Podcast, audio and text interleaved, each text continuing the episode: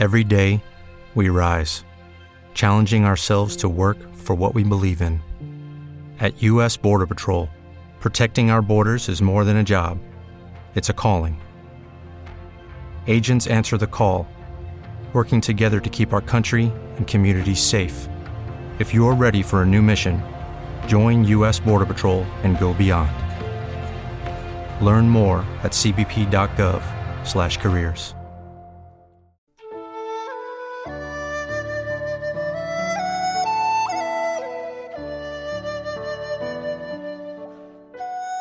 Bem-vindo à Rádio Minhui. Você está ouvindo as experiências de cultivo dos praticantes do Falun Dafa. Nossos votos de bom entendimento e iluminação. No programa de hoje trazemos uma experiência de cultivo da categoria Autoaprimoramento intitulada Meu Novo Entendimento sobre Conversar por um praticante do Falun Dafa na China. Há 40 anos sou professor, então me considero uma pessoa que sabe falar. Frequentemente, os praticantes me consultam quando têm perguntas e estou sempre disposto a oferecer minha opinião e entendimento sobre as mesmas. Comecei a memorizar o Fá e, depois de aprender algumas lições, percebi que estava errado. Meu suposto saber falar era apenas falar sobre as falhas de outras pessoas e olhar para fora em vez de olhar para dentro.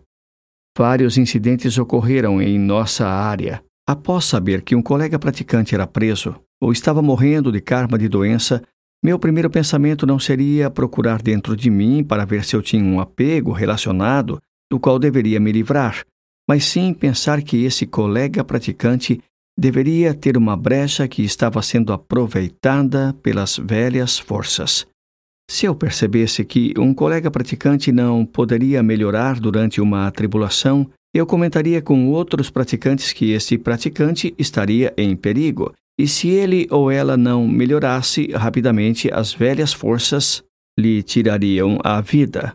Alguns poucos praticantes realmente morreram pouco depois de eu ter dito coisas como esta. Minha nova abordagem.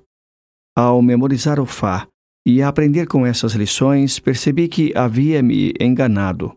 A maneira correta de falar é seguir o padrão dos ensinamentos do Fá e do Mestre.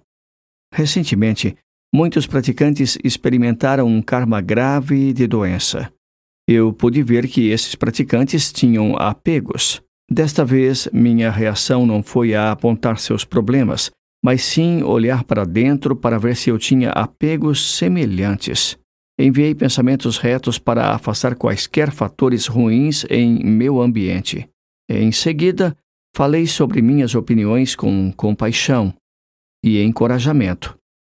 Quando comecei a ficar agitado, disse a mim mesmo para não reclamar dos outros praticantes e pensar sobre o problema a partir da perspectiva do outro. Eu encorajei os praticantes que estavam em tribulação e compartilhei com eles para melhorar sua compreensão do Fá.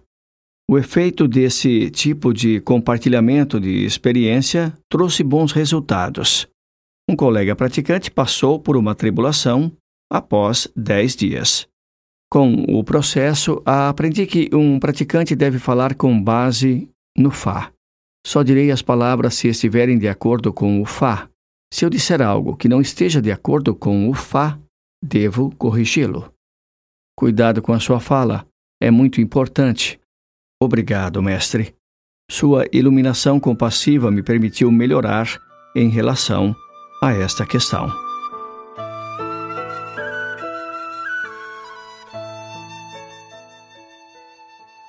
Obrigado por ouvir a Rádio Minhui.